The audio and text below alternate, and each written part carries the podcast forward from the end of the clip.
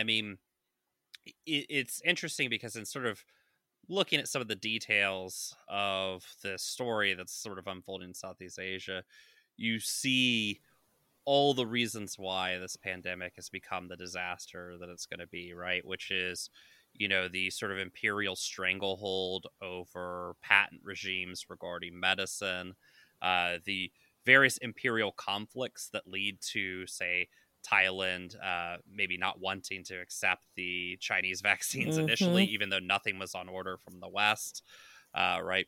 But also, you see how you know the intense pressure in these places that rely on tourism to essentially take up the like uh, mayor from Jaws position at you know yes. in Amityville or whatever, right? You know, like hey, you know, as long as that we, you know, as long as it's not just you know one shark attack today, we'll keep the beach open.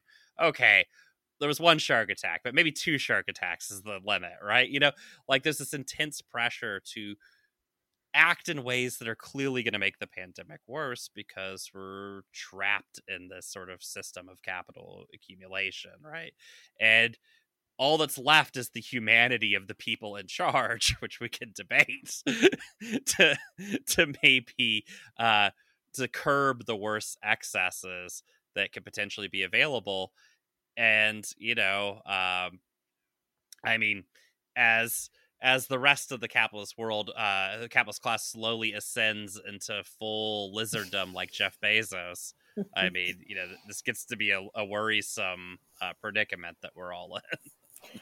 Yeah it does and you know it's just having sort of lived through a good chunk of um, pandemic here in thailand now it's just it's it's sad to see like that on a national scale there hasn't really been this dreaming of like what how could we come out of this pandemic different um, mm-hmm.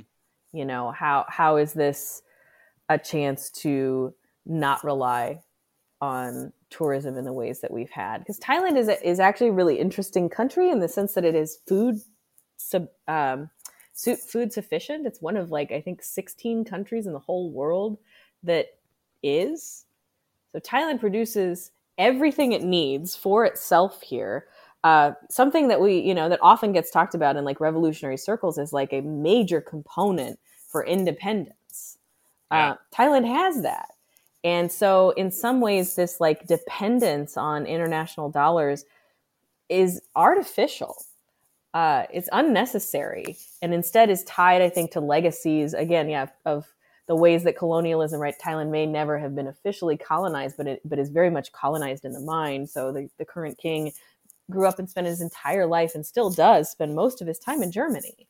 Um, there, there's an affinity for whiteness and westernness and some of it is is interesting to, to look at being here in the country because it seems unnecessary. The economic crisis right now, because of tourism, doesn't have to exist. There's absolutely a way for this country to be self sufficient um, and focus on other industries, not even thinking about stepping outside of capitalism.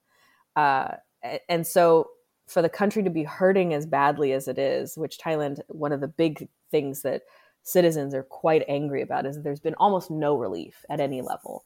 So there's not been relief for the wealthy, there's not been relief for the poor, there's just been fucking no relief. Uh, I think they've handed out a couple different times to some of the poor these 2000 baht vouchers, which is less than $100 US um, mm-hmm. for some food or something. But yeah. it's it, there's just been nothing um, in terms of relief and so yeah to me that's just an interesting thing thinking about thailand as, as say maybe differently positioned than some of some of the other countries in the region is it kind of doesn't have to exist in this game. Um, I, I, was thinking about this in particular thinking about new zealand and some of the ways that new zealand's government has decided to um, block off or severely limit access to certain natural um, tourist sites in new zealand that mm-hmm they've taken the opportunity of, of the pandemic to say, wow, these are places that have sort of come back and are much more resilient now that there's not millions of people climbing all over them and that the, the, communities that relied on the tourism here we're actually going to shift focus and shift dollars towards those communities to build the types of you know, work, industry, whatever is necessary for people to live without mm-hmm. that living being reliant on tourism because it's not sustainable. Um, and I think it's one of the few places I've read a story like that about. But Thailand is certainly in a position to do something like that, but has made no moves at the government level to even imagine a future like that.